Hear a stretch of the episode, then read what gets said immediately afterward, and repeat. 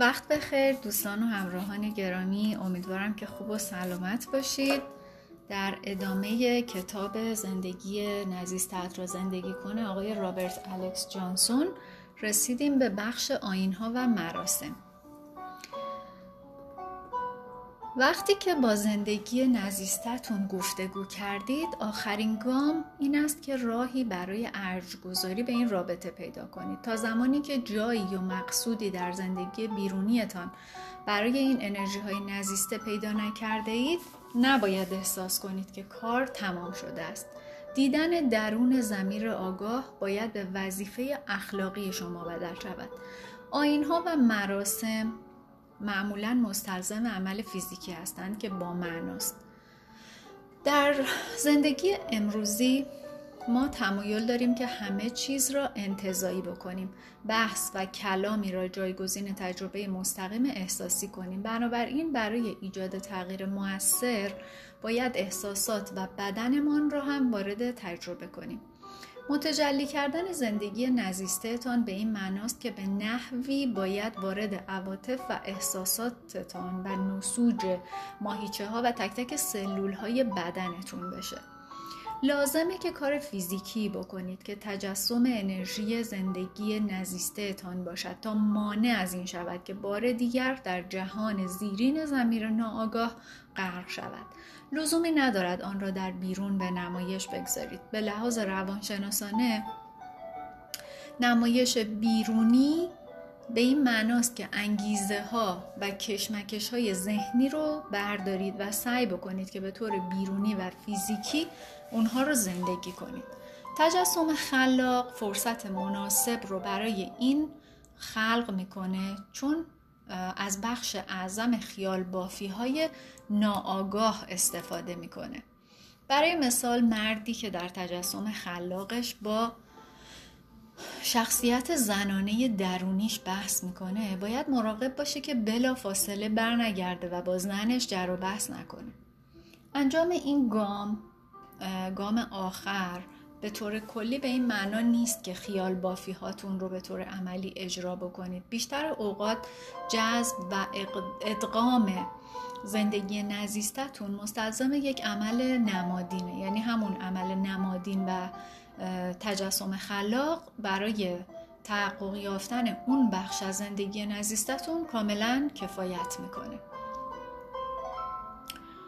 اگه نتونید بین این دوتا تمایز قائل بشید قطعا دچار مشکل میشید و به دیگران هم صدمه می‌زنید. تجسم خلاق مجوز اجرای خیال بافی هاتون به شکل خام و عملی به هیچ عنوان نیست. بلکه تجسم خلاقی هنر باستانیه و مسلما نوشتن تنها شکل اون نیستش. کسانی هستند که اون رو به صورت رقص برای خودشون اجرا می‌کنن. کسانی که اون بخش از زندگی نزیستشون رو تجسم می‌کنن اونو نقاشی می‌کنن یا مجسمش رو می‌سازن. ادهی هم ممکنه که بالا پایین بپرن بدون یا کسانی که ذوق بسری دارن ممکنه تصاویری رو ببینن و باز اونا رو روی کاغذ برای خودشون طراحی یا نقاشی بکنن. و در حالی که افرادی هم هستن که کلامی هستن و معمولا صدایی رو در درونشون میشنون.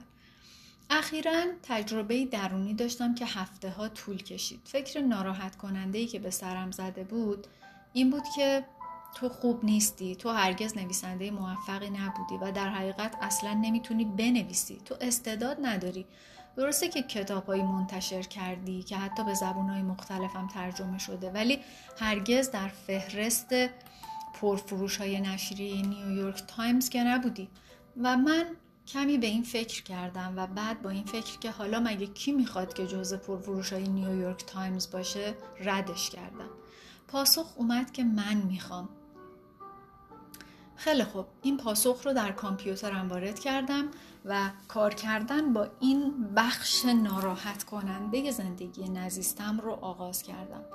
هنگام تجسم خلاق فهمیدم که انرژی در من هست که بی نهایت احساس حقارت می‌کنه چون هرگز یک کتاب پرفروش ننوشته بودم و از اونایی که در پیشخان تمام فروشگاه های بزرگ می‌بینید هیچ کدومشون کتاب من نبوده و انگار این معیار موفقیت زندگی من بود. این شخصیت ناراضی زندگی نزیستم نشسته بود و شکایت می‌کرد. بنابراین مجسم کردم توی ذهنم که کتاب جدیدم جزو فهرست پرفروش های نیویورک تایمزه و حتی ترتیب مصاحبم با اوپرا وینفری رو هم دادم. یه موفقیت باور نکردنی. در آغاز بهترین چیزها رو تجسم کردم. پشت خودم رو نوازش کردم و یادتون باشه که همه اینها نمادینه. یعنی توی فکر و ذهن شماست. یه دنیای کاملا تجسمی. و مجسم کردم که تلفنم مدام داره زنگ می‌زنه و همه می‌خوان به من تبریک بگن. سیل نامه و ایمیل که به طرف من سرازیر شده و همه می‌خوان وقت بگیرن تا براشون سخنرانی بکنم و از محصولاتشون پشتیبانی بکنم در برنامه های تلویزیونیشون حاضر بشم و امثال هم همینطور که به این سفر خلاق ادامه می‌دادم پول هنگفتی هم داشت نصیبم می‌شد. به زودی دوستانم از همه جا با من تماس گرفتن و من احساس کردم که آدم بزرگی هستم که همه می‌خوان باهاش عکس بگیرن و اون خلوت تنهاییم دیگه از بین رفته بود. و من هرگز این مشکلات موفقیت رو دوست نداشتم و نمی‌خواستم. و این ادامه یافت تا اینکه چیز جدیدی از این تجربه یاد گرفتم. تجسم خلاق تجربه واقعی خلق می‌کنه و برشی از واقعیت رو به وجود میاره که درست به اندازه واقعیت دنیای بیرونی قدرتمنده. چرا؟ به خاطر اینکه مغز ما تفاوت بین یک چیزی که در واقعیت وجود داره و یک چیزی که ما داریم تصورش می‌کنیم رو درک نمی‌کنه.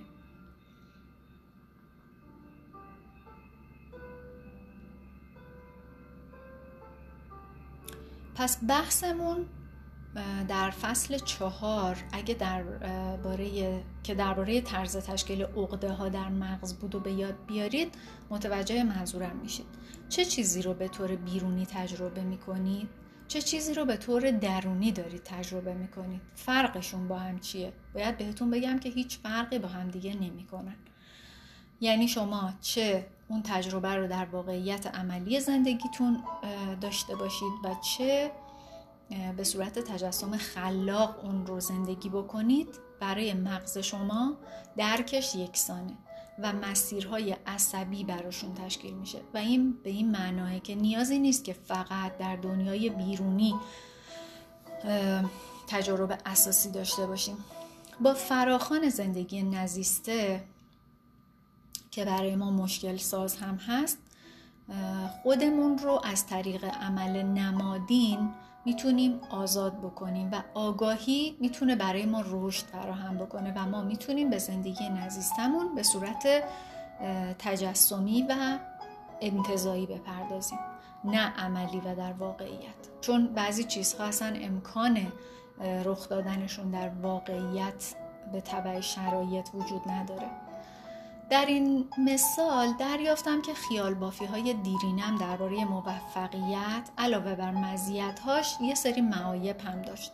بعد از آنجایی که همه اینها در تجسم خلاق بود برگشتم دوباره تو ذهنم همه اون قسمت هایی رو که نمی‌خواستم رو باطل کردم و من به نوشتن کتابی رضایت دادم که بتونه راه خودش رو توی دنیا پیدا بکنه و اگه موفق شد که چه بهتر. اما دیگه موجودی در درونم گله و شکایت نمی کرد و عقده مزاحمی مرتب نمی گفته تو شکست خوردی. با این تجربه پیشین حالا احساس کاملا متفاوتی درباره این بخش زندگی نزیستم دارم. اون اتش یا نیاز شدید یا تکبر یا نارضایتی هرچی که بود در وجودم مطرح شده و در نتیجه حالا آدم راحتتر و راضی تری هستم. چند جلسه تجسم خلاق پای کامپیوترم لازم بود تا روی اون کار بکنم. اما حالا خودم رو خوشبخت می‌دونم که این توهم نفی کننده در درونم آروم شده و دیگه با سر و صدا و مزاحمتش مانع خوشبختی من نمیشه. اگه اگه خیالی توی ذهنتون دارید که مرتبا تکرار میشه البته کیه که نداشته باشه. تبدیل اون خیال به تجسم خلاق برای همه شما یا من یعنی رسیدن به طلای ناب توجه کردین؟ پس اگه یه خیالی دارید که مدام میاد جلوی چشمتون و بهش فکر می‌کنید و از فکرتون خارج نمیشه بشینید دربارش تجسم کنید و به اون طلای ناب درونیتون دست پیدا بکنید. خیال بافی همیشه یه چیز یه طرف است اما همیشه لذتی رو که در اون خیال هست به نفع ما اتفاق میافته و هرگز به جانب دیگه اون توجهی نمی کنیم بنابراین خیال بافی های ما در طول سالهای متمادی خیلی تغییری نمی‌کنه. در مقابل تجسم خلاق در زندگی نمادین تغییر می‌کنه. یعنی من در حین این روند هوشمندانه ترین گفتگوهایی رو که در توانمه انجام میدم. این هم یه نمونه دیگه می‌تونم از رگه حریس درونم بپرسم که چرا خودتو تو مهمونی دیشب داخل کردی؟ من واقعا از اینکه اونقدر برای جلب توجه هرس می‌زدی ناراحت بودم و رگه حریص هم می‌تونه بگه که خب تو تمام روز داشتی ادای قدیس ها رو در می و سعی داشتی که دیگران رو قانع بکنی که چقدر آدم خوبی هستی هیچ وقت حسودی نکردی یا هرس نزدی. منم دیدم که بهترین وقته که مردم وجود واقعی تو رو ببینن. و اینجا حق کاملا با اون بود. بعد از کار آگاهانه برای خدمت کردن به دیگران یا سعی کردن زیاد در خوب و پایبند بودن به اخلاق و آدم خوبی بودن. ویژگی های تاریک شخص معمولا بروز می‌کنه تا تعادل ایجاد بکنه. به خاطر اینکه این داستان مثل یک الاکلنگ میمونه. شما اگه یه طرف رو خیلی سنگین بکنید طرف دیگه میره بالا و همونجا بالا باقی میمونه. بنابراین برای اینکه تعادل ایجاد بکنید باید یکم از وزنه های سمت سنگینتر رو بریزید سمت سبکتر. حالا اینجا در روان انسان دو سر مثبت و منفی داره. وقتی که شما همش آدم خوبه این ادای آدم خوبه رو در میارین یا همه تلاشتون در زندگیتون این بوده که آدم خوبه باشین پس تکلیف اون بخش آدم بده یا اونی که اینقدر اخلاق مدار نیست و یه چیزایی بدی هم داره چی میشه؟ اون همونطوری رو هوا مونده. چون آدم خوبه سمت سنگین علا کلنگه و چسبیده به زمین و اون بیچاره اونجا رو هوا داره دست و پا می‌زنه. پس یه جایی یه کاری می‌کنه که یه مقداری از اون خوب بودن شما کم بشه و وزنه به طرفش برگرده و متعادل بشه. بنابراین وقتی که ویژگی های تاریک شما بروز می‌کنه دیگه طاقتش تاق شده و نیاز داره که متعادل بشه. من بهش گفتم اگه به این کارت ادامه بدی من از چشم همه دوستان میافتم. مردم دوست ندارن که ازشون سوء استفاده بشه و دیگه روزی می‌رسه که هیچ کس نمی‌خواد با من کاری داشته باشه چون می‌بینن و می‌فهمن که من چقدر حریصم.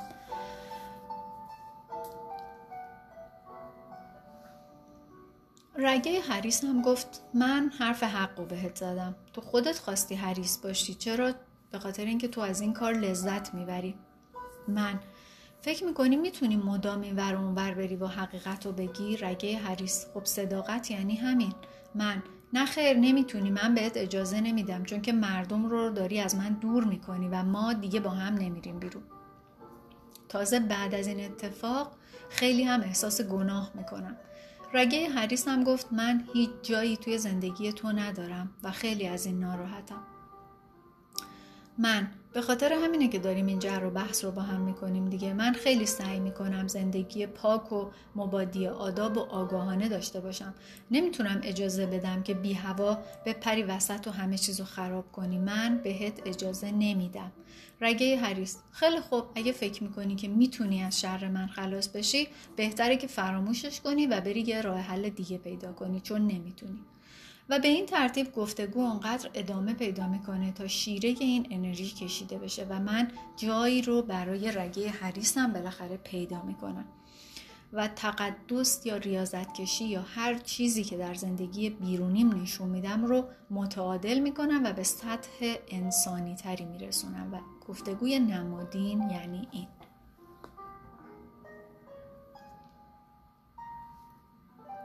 تنوع شخصیت های درونی.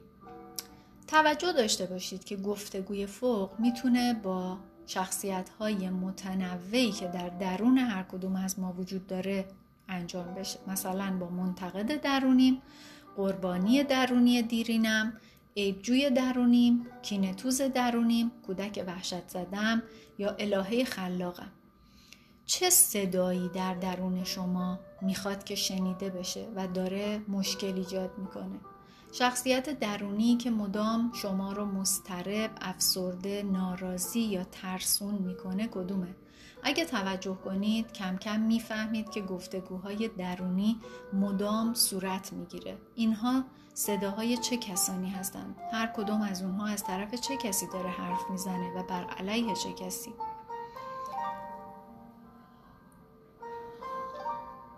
به این ترتیب انبوهی از شخصیت ها سایه های جهان زیرین و انرژی هایی رو کشف خواهید کرد که به دنبال یک کالبدی میگردن تا موجودیت پیدا بکنن. این تجربه می‌تونه خیلی دردناک باشه و در آغاز ممکنه که صحبت کردن با شخصیت های درونیمون کمی مسخره به نظرتون بیاد. بعضی ها میترسن که مبادا با حرف زدن با خودشون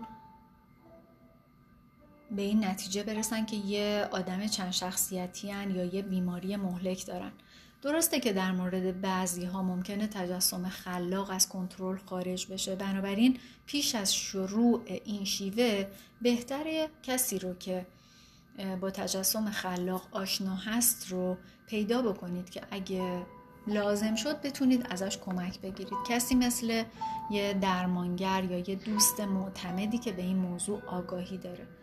اگه در زمینه توقف تجسم خلاق هم مشکل دارید و نمی‌تونید شخصیت های درونیتون رو کنترل کنید پس این روش برای شما ممکنه که مناسب نباشه.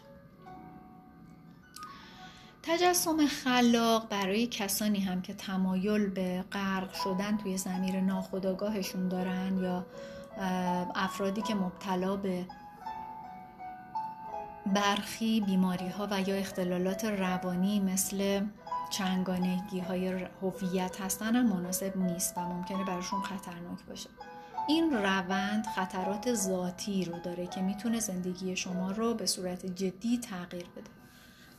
باربارا هانای روانکاو زمانی گفت که اگر موقع تجسم خلاق زانوهایتان نلرزد واقعا در حال تجسم خلاق نیستید. ممکنه سخت نفس بکشید تا مدتی دچار استراب بشید و حتی بدنتون بلرزه اما این یک تجربه واقعیه. فرق بین یه آدم روانپریش با یه آدم نابغه به نظرتون چیه؟ قدرت آگاهیه. اون آدمی که روانپریش آگاهی نداره به شرایطی که اتفاق داره میفته ولی اون نابغه کاملا به شرایط آگاهی و کنترل داره.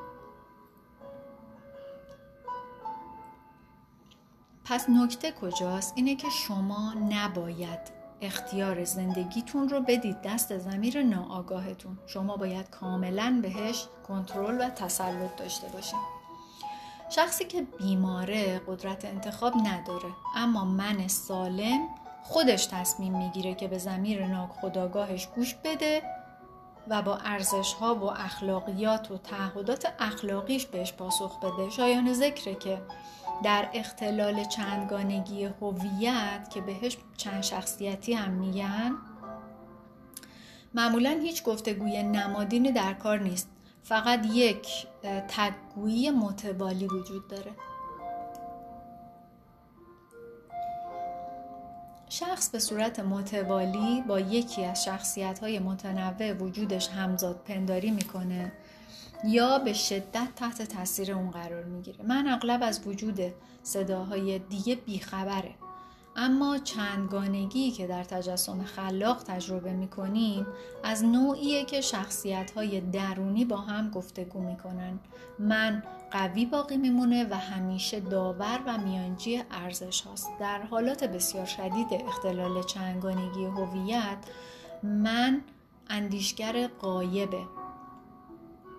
چرا؟ به خاطر اینکه آگاهی وجود نداره دیگه.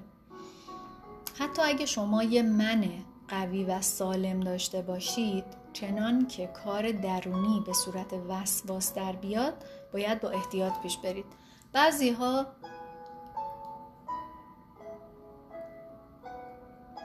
بعضی ها بیش از حد در برابر زمیر ناخداگاهشون گشودند و روبرو شدن با مقدار بیشتری از اون براشون ایجاد مشکل می‌کنه. اما بیشتر افراد فقط مشکل مخالف اینو دارن. یعنی نمی‌تونن به اندازه کافی خودشون رو رها کنن که از اون لاک دفاعی که برای خودشون ساختن بیان بیرون. شما می‌تونید با دستور کار یا بدون دستور کار وارد تجسم خلاق بشید.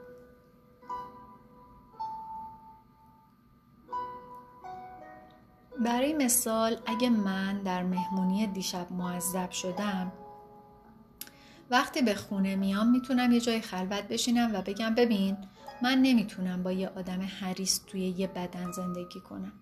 این دستور کار رو تعیین می‌کنه. راهی هست که می‌تونید از این روش برای بیرون کشیدن بهترین ویژگی هاتون و محافظت از خودتون در برابر بدترین ویژگی هاتون استفاده بکنید. بیشتر گفتگو به صورت من میگم او میگه است. وقتی که گفتگو شروع شد شبیه اینه که کسی داره فیلم سینمایی رو توی سر شما پخش می‌کنه و داستانی که داره به تدریج جلو میره ممکنه به نظر برسه که فیلم همینطور ادامه داره و ادامه داره اما وقتی این جوانب نزیسته زندگیتون رو وارد گفتگوی خصوصی کنید موضع آگاهتون و زندگی نزیستتون کم کم همدیگر رو متعادل می‌کنن و هر کدوم مقداری از ویژگی های دیگری, دیگری رو به خودش می‌گیره و تعادله برقرار میشه و به این ترتیب شما می‌تونید ترکیب خوب و موثری از اون چیزی که در آغاز ناموافق به نظر می‌رسید به دست بیارید. برخلاف ابهام موجود در خوابی که دیشب دیدم یا رویا پردازی در بیداری یا خیال بافی منفعل شما این خودتون هستید که در تجسم خلاق به صورت فعال شرکت دارید. و این وجه فعال تجسم خلاق شما بازیچه نیستید بلکه می‌تونید و باید که حرف بزنید و پاسخ طرف مقابلتون رو هم بدین. برخی از انرژی ها انرژی های شخصیت یافته ای که در زمیر ناخداگاه با اونها روبرو میشیم پر ابهتن. در حالی که بقیه هیچ ارتباطی با وجوه اجتماعی زندگی شما ندارن. رومانتیزه کردن زمیر ناخداگاه وسوسه انگیزه. اما انرژی های یافت شده در اونجا هم خیلی زیاد و متنوع. قوی یا ضعیف خیرخواه یا شریر یاریگر یا مخرب. همونطوری که ماری لویس فون فرانس روانکاو اتریشی میگه تجسم خلاق یه نوع بازیه اما یه بازی جدی و به شدت خونبار. به عبارت دیگه مهمه که هر صدایی رو که از زمیر ناخداگاهتون میاد حامل یک کلام الهام بخش که از طرف خدا اومده ندونیمش. به خاطر اینکه دنیای درونی دنیای کاملا پیچیده است و هم وجوه مثبت داره هم وجوه منفی. قلمرو خیال مقام هدایتگر معنوی درست و خطا ناپذیری هم نداره. تصاویر جهان زیرین خواسته هایی از ما دارن اما ما نباید به اونها تکیه کنیم تا به ما بگن که چی کار بکنیم. یعنی اختیارمون رو نباید بدیم دست جهان زیرین اونا نیازمند گفتگو بین چشماندازهای دنیای زیرین و دنیای آفتابی آگاهی من هستند. همونطوری که پیش از اینم گفتیم گفتگوی درونی شما باید ثبت بشه. پس حتما برای خودتون بنویسیدش. این اقدام یه اقدام حمایت کننده بزرگ در برابر مغلوب شدن توسط نیروی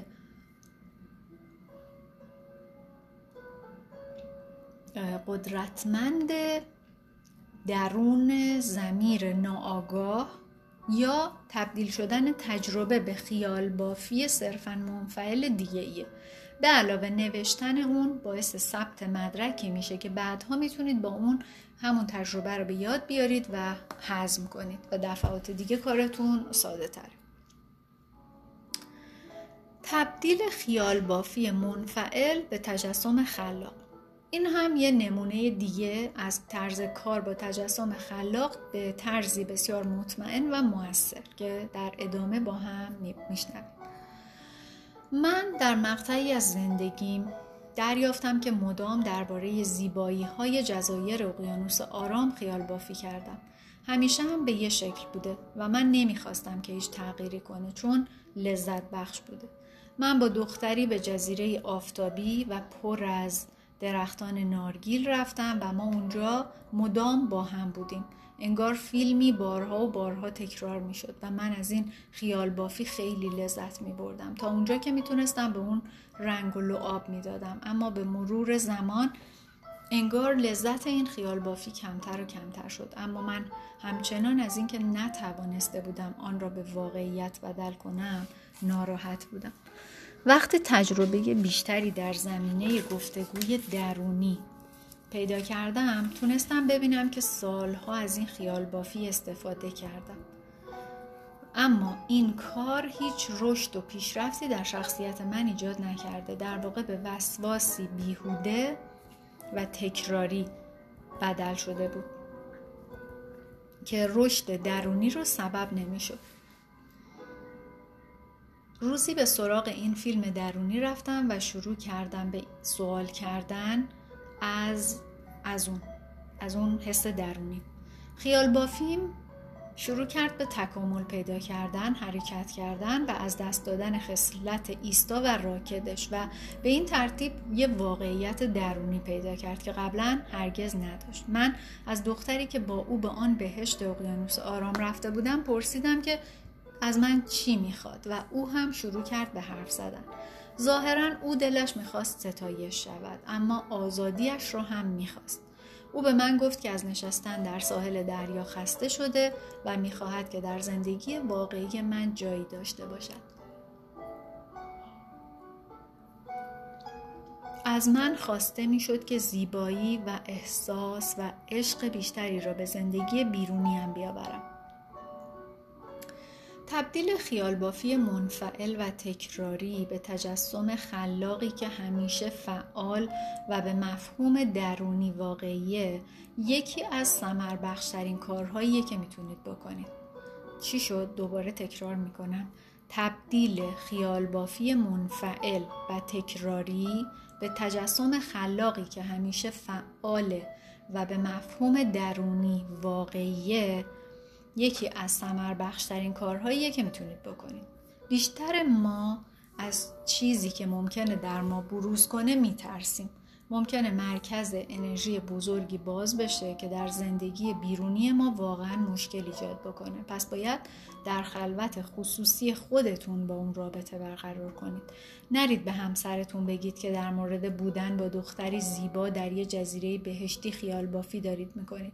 اول برید با اون شخصیت درونیتون صحبت بکنید و بعد روی اون کار بکنید. برای تکمیل داستان باید بگم که وقتی خیال بافیم درباره اون جزیره رو فعال کردم ابعاد جدیدی به خودش گرفت. اول از همه پشه های اون جزیره رو کشف کردم و بعد فصل بارون های استوایی پدیدار شد. تجسم خلاق با آوردن مقداری از واقعیت به خیال بافیم اون الگوی تکراری قدیمی رو تکون داد و بعد تونستم رهاش کنم. اون تکه از زندگی نزیستم جذب شده بود زندگی شده بود و دیگه قبطه یا حسرت یا تأسفی در این گوشه کوچک روانم باقی نمونده بود.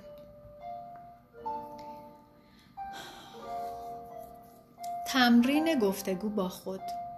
هر قابلیتی که بی استفاده بمونه به مرور کاهش پیدا می‌کنه. این یک واقعیت کاملا علمیه. مثل هر وسیله ای که شما هر چقدر کمتر ازش استفاده بکنید زودتر خراب میشه. قابلیت تخیل شما هم مثل عضلات جسم شما کمی تمرین لازم داره تا به بهترین شکلش برسه. تمرین های زیر رو که بر پایه روش درمانی به اسم سایکوسنتز استواره میشه در هر زمانی انجام داد. چشماتون رو ببندید و مجسم کنید که قلمی به آرامی نام شما رو روی تخت سیاه می نویسه. حالا به شکلهای مختلف مجسم کنید. مثلث، مربع، دایره. حالا چهره یکی از عزیزانتون رو مجسم کنید. بعد تصویر جای زیبایی رو در طبیعت که دیدید جلوی چشمتون مجسم کنید. حالا یک به یک لمس کردن رو مجسم کنید. لمس سطح ناهموار سیمان سطح پر آب سرد نهری در کوهستان و یه روسری ابریشمی. در تخیلتون طعم دما و بافت رو مجسم کنید. طعم بستنی کشمش بادوم زمینی هلوی رسیده و فلفلتون. حالا بوها رو مجسم کنید. بوی گل سرخ. کلوچه های تازه. نسیم دریا و ذرت بوداده. بعد با چشمان بسته مجسم کنید که صداها رو میشنوید. صدای کسی که اسمتون رو داره صدا می‌کنه. صدای بارش بارون روی پشت بوم. صدای آژیر آمبولانس. مردمی که توی رستوران دارن حرف می‌زنن و یه زنگ کوچولو. وقتی قوه تخیلتون رو کمی قوی کردین تعدادی از شخصیت های درونیتون رو هم شرکت بدید. موضوع بحث برانگیزی رو انتخاب کنید و از خودتون بپرسید که درباره این موضوع چی فکر می‌کنید یا چه احساسی دارید. در خلوت اتاق خودتون این کار رو بکنید. بعد فقط گوش بدید و ببینید که آیا هیچ انرژی در درونتون عقیده دیگه داره یا نه و به اون اجازه بروز بدید. حالا بین این جوانب مختلف وجودتون یه گفتگو برقرار کنید. یه به بحث انرژی بدید و حتی دیدگاه ها رو هم اقراقامیز بکنید. اونقدر به این کار ادامه بدید تا گفتگو انرژیش رو از دست بده. بعد این کار رو با موضوعهای دیگه ادامه بدید. شخصیت درونی که با اون آشنا هستید مثل منتقد درونیتون رو انتخاب کنید و اونو در بحث شرکت بدید. با اون گفتگو کنید. بازی دیدگاه های مختلف رو تماشا بکنید و بگذارید که این گفتگو دیدگاهتون رو وسیع تر بکنه. نگران این نباشید که بازی با انرژی های متضاد باعث سست شدن ارکان شخصیتتون بشه. اگه به قابلیت های بالقوتون اجازه بدید تا به سطح آگاه بیان یک پارچگی شخصیتتون در عمل بیشتر میشه. از طریق تجسم خلاق انرژی ویژگی نزیسته و زیستتون به جای ضدیت با همدیگه با هم هماهنگ میشن. توجه به رویاها. از عهد باستان مردم درباره معنای رویاها تعمق کردند یونانیان باستان ارزش فراوانی برای این مهمانان شب قائل بودند و اعتقاد داشتند که رویاها می‌تونن راهنمای آینده ما باشند و اطلاعات لازم برای درمان بیماری ها رو از اون دنیا برای ما بیارن.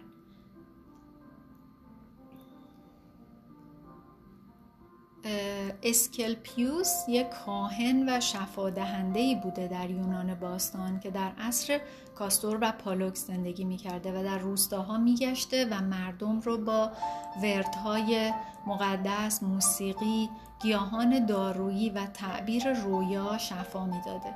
خدماتش هم رایگان بوده. اما انتظار می‌رفت که در ازای درمان بیماری اون بیمار یه هدیه یا یه قربانی رو بده. می‌گفتند که اسکلپیوس به قدری با اصل حیات یکی شده بوده که می‌تونسته مرده ها رو از جهان زیرین فرا بخونه.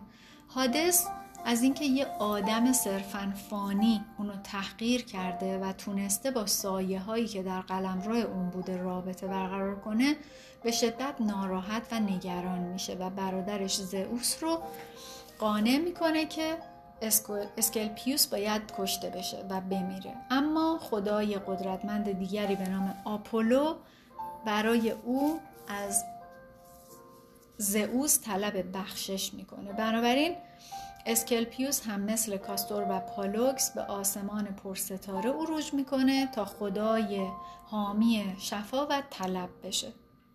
تا قرنها بعد از اون مردم از معابد شفابخش اسکلپیوس دیدن می‌کردند و می‌رفتن اونجا روزه می‌گرفتن. حمام آینی برگزار می‌کردند دعا میخوندن و بعد از اون به درونی ترین محراب معبد می‌رفتن و در اونجا میخوابیدن به طرزی که شبیه دراز کشیدن در گور بود و منتظر رویایی شفا بخش می شدند. هرچند هیچ تضمینی وجود نداشت که این رویا برای همه بیاد و همه شفا پیدا بکنن با این حال رویای شفا بخش اگر می اومد برای کسی می‌تونست زندگی اون آدم رو تغییر بده. حالا ببینیم که ترکیب رویا با تخیل فعال چی میشه. امروزه امروز روز هم رویاها به همون اندازه قدیما مناسبت دارن و هرچند که ما هنر شفا از طریق رویاها رو فراموش کردیم. یونگ در آثار اولیش از تجسم خلاق و تحلیل رویا به عنوان دو روش درمانی سخن گفته. اما بعدها نوشت که روش تحلیل رویای او بر مبنای تخیل خلاق استوار بوده. کار نمادین در عمیقترین معنای خود چه با رویاهایی که در بیداریمان با تخیل ذهن اون رو اونا رو پردازش می‌کنیم و چه با رویاهایی که در خواب می‌بینیم به چیزی بیش از تکنیک بدل میشه. کار نمادین بیانگر نگرش نمادین ناشی از کار درونیه که جوهر رشد روانی رو تشکیل میده. بنابراین وقتی که می‌پرسن رویا چیست من پاسخ میدم که رویا یکی از آفریده های طبیعت و تجلی خودجوش و ناپنهان نیروی حیاتیه که در ما و از طریق ما حرکت می‌کنه. رویا محل تقاطع دنیای روشن روز و دنیای تاریک زیرینه که توجه ما رو به چیزهای نزیسته ولی همچنان موجود جلب می‌کنه. چرا باید به رویاهامون توجه بکنیم؟ به دلایل بسیار. چون اینکه رویاها کمک فوق‌العاده‌ای به شل شدن گره های ایجاد شده در زندگی ما از طرف عقده ها می‌کنن اونها منبع غنی از خلاقیت، تجدید حیات، قدرت و خرد هستند. اونها دروازه مستقیمی به سوی چیزهای پخته شده در زمیر آگاه ما هستند. تصاویر موجود در رویاها ازلی و الهی هن. اونها فضای مقدسی دارن و با جریانات الهی مرتبط هستند چرا که در کانون تصاویر رویاهای ما نوعی انرژی کهن وجود داره. در رویاها دیوان قهرمانان و خدایان به شکل افراد و رویدادها رویدادهای هفته یه گذشته به دیدن ما میان. یعنی تمام چیزهایی که در هفته گذشته برای ما اتفاق میافته در رویا به صورت دیو و قهرمان و خدا اونجا بروز پیدا می‌کنه. شاید مهمترین علت توجه به رویاها این باشه که اونها آگاهی را فروتن می‌کند و به آن نسبیت میبخشند. رویاها چارچوب من رو اصلاح می‌کنند. قدرت تام خیال بافی های اون رو می‌گیره و چشمانداز ما از امکانات موجود رو وسیع تر می‌کنه. رویاها با نشان دادن جهان زیرین که استورهیه و امکانات بیشماری داره چشم ما رو به روی رمز و راز پرشور زنده بودن باز می‌کنن. بعضی ها اصرار دارن که هرگز رویا نمی‌بینن.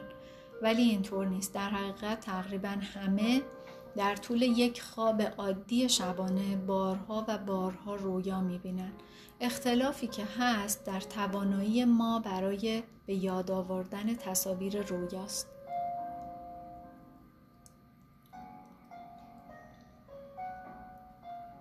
زنده ترین رویاها در مرحله ای از خواب که رم خوانده می شود و می توان با حرکت سریع چشم فرد در موقع رویا دیدن مشاهدهش کرد دیده می شود شاید تا به حال سگی یا گربه را که خوابیده و چشمانش در زیر پلکایش حرکت می کند را دیده باشید.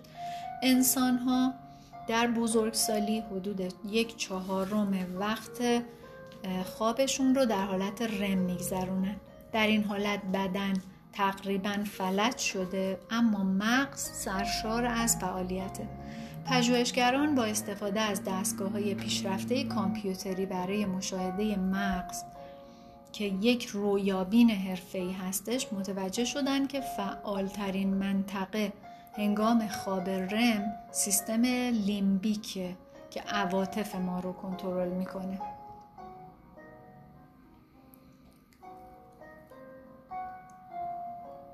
به یاد آوردن رویاها برای اینکه رویاهایتان را بهتر به یاد بیاورید ابتدا قلم و کاغذ یا دفترچه مخصوص رویاهایتان را کنار تخت خوابتان بگذارید. ضبط صوتی که با صدا فعال بشه هم می‌تونه خوب باشه چون دیگه لازم نیست چراغ روشن کنید تا رویاتون رو بنویسید. اگه برای نوشتن اون رویای فراموش نکردنی تا زور صبر کنید احتمالا می‌بینید که پیش از تموم کردن مسواک زدن صبحگاهی کاملا از ذهنتون پاک شده. اما اگه در آغاز تنها چیزی که یادتون مونده تصویری یا احساسی گذرا باشه شب بعد احتمالا چیزهای بیشتری رو به یاد میآورید. اما اگه شکاک باشید و علاقه ای به رویاهاتون نداشته باشید قطعا چیز چندانی یادتون نمیمونه. به نظر می‌رسه که رویاساز درونی نگرشی رو که نسبت به اون نشون می‌دید رو بهتون برمیگردونه اگه با علاقه و کنجکاوی رویایی رو دنبال بکنید پاداش می‌گیرید و رویاهای بیشتری رو یادتون میاد. یونگ که صدها صفحه درباره رویاها نوشته میگه معمولا رویا محصول عجیب و بیربطیه که با ویژگی چون عدم منطق، اخلاقیات مشکوک، شکل غریب و ظاهر مسخره یا بیمعنی مشخص میشه. بنابراین مردم با خوشحالی رویاهاشون رو به عنوان چیزی احمقانه و بیمعنی و بیارزش دور میندازن من نظریه درباره رویاها ندارم. من هم در تمام تعصبات شما بر علیه تعبیر رویا به عنوان نمونه امری غیر قطعی و دل بخواهی سهیم هستم. از سوی دیگه می‌دونم که اگه به مدت کافی و عمیقی روی رویایی تعمق کنیم و اگه اون رو با خودمون به همه جا حمل بکنیم و بارها بهش برگردیم همیشه یه چیزی ازش بیرون میاد. من باید خودم رو به طور کامل با این واقعیت راضی کنم که نتیجه برای بیمار معنایی داره و چیزی رو از نو در زندگی اون به حرکت میاندازه.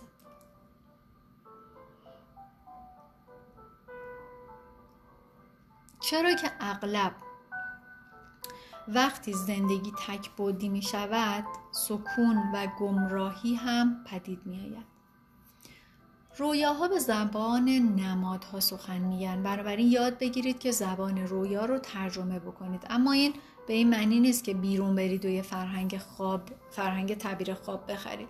تلاش برای اختصاص معنای واحد به یک نماد برای مثال اینکه اسب در رویا به معنی قرایز یا حرکته کمکی نمی‌کنه. هر نماد رویا چند وجهیه مثل جواهر که وقتی اون رو در جهات مختلفی میچرخونیم نور متفاوتی رو بازتاب می‌کنه. شما باید با تصاویر رویاهاتون رابطه متقابل داشته باشید رویا درست مثل سینما، هنرهای تجسمی یا شعر یا یه نقاشی چند لایه است. و می‌تونه معانی بیشماری داشته باشه. شاید ما هرگز رویا رو از دیدگاه آگاه درک نکنیم اما عمل ارتباط برقرار کردن با رویا چیزیه که از همه مهمتره. شما درست همانطوری که در تجسم خلاق با عقده یا اخلاق بدی کار می‌کنید می‌تونید با تصاویر رویا هم کار بکنید. و رابطه پویایی با انرژی هایی که برمیخیزد برقرار بکنید رویاها چی می‌خوان؟ رویا شما می‌تونید رویا رو به عنوان یه فراخان از جهان زیرین در نظر بگیرید که بیشتر از اون که تعبیرش بخواد در زندگی شما متجلی بشه تجسم واقعیش می‌خواد در زندگیمون اتفاق بیفته. اینجا من از کار راسل لاکهارت روانکاو و پیرو یون کمک می‌گیرم تا خاطر نشان کنم که در این در ذات ذهن آگاه وجود داره که پرسش بکنه تعبیر کنه و در پی منطق باشه. با این حال صدای دیگری در ما وجود داره صدایی که از ناخودآگاه ما بیرون میاد یعنی خواب. زبان خواب زبان نمادینه و نمادها تجربه ما رو به روی شگفتی و امکانات خلاق باز می‌کنن. شما هنگام تخیل خلاق می‌تونید هر رویایی رو به عنوان نقطه‌ای برای پرش در نظر بگیرید و بعد با نمادهای رویا گفتگو بکنید. بذارید تصاویر رویا بار دیگر در درونتون برخیزه و رویا رو با, ف... با فعل زمان حال به صدای بلند بگه. در نقطه ای که رویا خاتمه پیدا می‌کنه فقط صبورانه منتظر باشید. ببینید که بعدش چه اتفاقی میافته. تصاویر رویا رو تماشا بکنید و به تصویر بچسبید. برای تعبیرش هیچ عجله نکنید. ما فقط به این صورت می‌تونیم با رویاهامون دوست بشیم و از اون از اونا شناخت کسب بکنیم. برای مثال به جای فکر کردن به اینکه آیا مار معنای جنسی داره یا نه به ویژگی های مار در رویاتون یا مثلا فلسهاش یا شیوه حرکتش توجه بکنید. چشماتون رو ببندید و روی فلس های مار تمرکز بکنید. چه رنگی دارن جنسشون چیه؟ جزئیات برای زنده کردن تصاویر خیلی اهمیت دارن. وقتی که می ایستید و با مار روبرو میشید چه اتفاقی میفته؟ دستتون رو دراز می‌کنید تا لمسش کنید. در چشم ذهنتون بذارید تصاویر رویا زنده بشه و بعد در, در برابر شما گشوده بشه. حالا ببینید که چه چیزی رو کشف می‌کنید استفان آیزنشتاد روانشناس مشهوریه که این نگرش رو میزبانی از رویا به جای قطع قطع کردنش می‌خونه. به این ترتیب شما با رویا به مسابه ذات مستقلی در درون روانتون برخورد می‌کنید. بیایید تلاش برای کشف معنای صحیح رویا رو رها بکنیم. تجزیه و تحلیل یا تعبیر رویا و در نتیجه ترجمه اون به زبان و خواسته های من اهمیتی نداره. روی اون چیزی که رویا می‌خواد بهتون بگه و داره میگه تمرکز بکنید نه اینکه چرا داره اینو میگه. با رویاها می‌توان بر مبنای وجود خودشان رابطه برقرار کرد. آنها مثالهای روان هستند در حالی که به زبان خودش با شما حرف می‌زند. این زبان استعاره و نماده.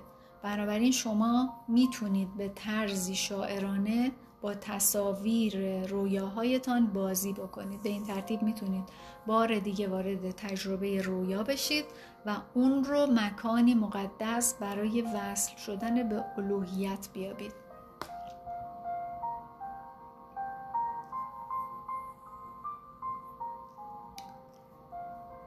فرض بکنیم که عواطف رویاهاتون بخواد درباره میانسالی حرف بزنه. اون نمیره روی تخته بنویسه میانسالی. اون صحنه میچینه.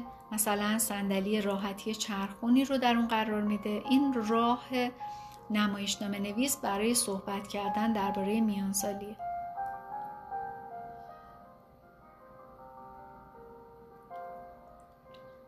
و این گونه است که نمادهای رویا از راه می‌رسند به زبان نمادین زندگی کردن با تصاویر رویا آگاهی رو در تماس با راهها و آرزوهای غیر اقلانی جهان زیرین قرار میده.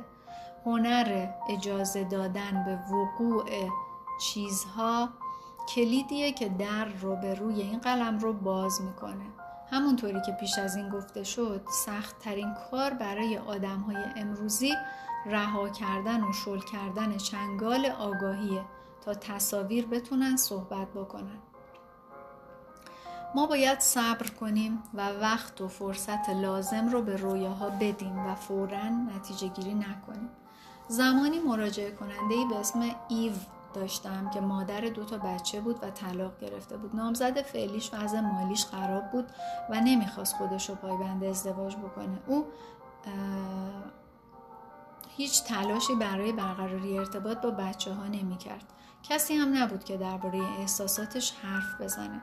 ایف هیچ آینده ای در رابطه با این مرد نمی‌دید اما نگران مخارجش بود هرچند که مرد کمک چندانی به درآمد ماهیانشون هم نمی‌کرد بعد زن خواب دید که من اسبی به اسم کوک هستم و او اسب محبوب پدرم بود. ما می‌خواستیم از تپه پایین برویم اما او می‌خواست پاهاشو قفل کنه و از تپه سر بخوره بره پایین. اشکالی در این اسب بود. من راه افتادم. او هم یکی دو متر به طرف پایین تپه قل خورد و بعد با چشمان باز همونجا افتاد و مرد. ایف حسابی از دیدن این رویا گیج شده بود. ابتدا سعی کردیم که رویاش رو تعبیر بکنیم. اون از اسب خوشش نمی اومد و به من گفت که اونا غیر قابل پیش بینی هستن و اصلا نمیشه بهشون اعتماد کرد. من به جای فکر کردن به اینکه اسب چه معنایی داره از اون خواستم که تصویر اون اسب رو دوباره به ذهنش بیاره و ببینه که از مردن اون چه حالی پیدا می‌کنه. وقتی اسب رو به یاد آورد انگار که تصاویر رویا اتاق رو پر کرده بودن. اون دید که زین اسب کهنه و مندرسه و اسب بوی بدی میده انگار که فاسد شده باشه. بعد متوجه شد که اسب داوطلبانه مرده و خودش رو روی زمین قلتونده.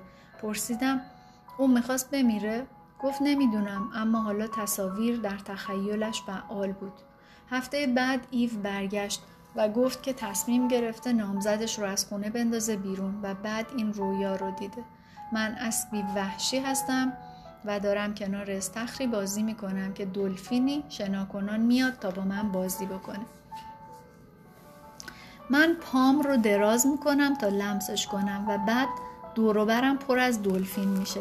اونا می‌خوان که با پاهای من بازی بکنن و ابتدا از تماس اونها با پوستم احساس عجیبی دارم. اما بعد عادت می‌کنم. دورتر رو نگاه می‌کنم و می‌بینم که دلفین مادهی می‌خواد بچه به دنیا بیاره و دلفین های نر برای حفاظت ازش اومدن. اولین چیزی که از این رویا بیرون اومد حرکت انرژی بود. وقتی ایو رو مجسم کردم که پاش رو در آب سرد استخر می‌ذاره انرژی جاری شد. بعد اتفاق معجزه آسایی میفته که دلفین ها ظاهر میشن و او با اعتماد به نفس جدیدی گفت که دلفین ها حمایتگرن و اونا می‌خوان که به من کمک کنن. پس از اینکه ایو با این رویا طی تخیل فعالش کار کرد براش روشن شد که اگه ریسک کوچیکی بکنه و نوک پاشو در آب بذاره رشد عظیمی رخ میده. رویا حس خوشبینی رو در اون تقویت کرد و به او جرأت بخشید چون احساس می‌کرد چیز جدیدی در حال رخ دادنه. در واقع هم نگرش جدیدی نسبت به مردانگی در حال شکلگیری بود و هیو می‌دید که برای برخورداری از ویژگی هایی که در وجود خودش آماده بهره برداری بود خصوصیاتی مثل استقلال مالی و توانایی های عملی چون رسیدگی به اتومبیل و تعمیرات خونه چقدر به مردها متکی بوده. او دیگر نیازی به وابستگی عاجزانه به مردان نداشت. البته آن نگرش نسبت به زندگی در واقع با تجربه پدرش شروع شد. اسب پدرش یعنی کوک نماد قدرتمندی از عقده پدر بود. محدودیت های آن نگرش کهنه باید از بین می‌رفت. تصویر پدر که کهن الگویی بود در واقع الگویی برای احساس ارزشمندی اعتماد به نفس و قابلیت انجام وظایف ضروری زندگیمون وقتی ما آگاهانه یا ناآگاهانه احساس بیکفایتی می‌کنیم بهش میگیم عقده پدر منفی.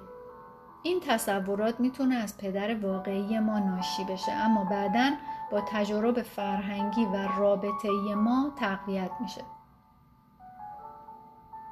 پس چی شد؟ عقده پدر منفی چیه؟ وقتی که ما آگاهانه یا ناآگاهانه احساس بیکفایتی می‌کنیم اسمشو گذاشتن عقده پدر منفی.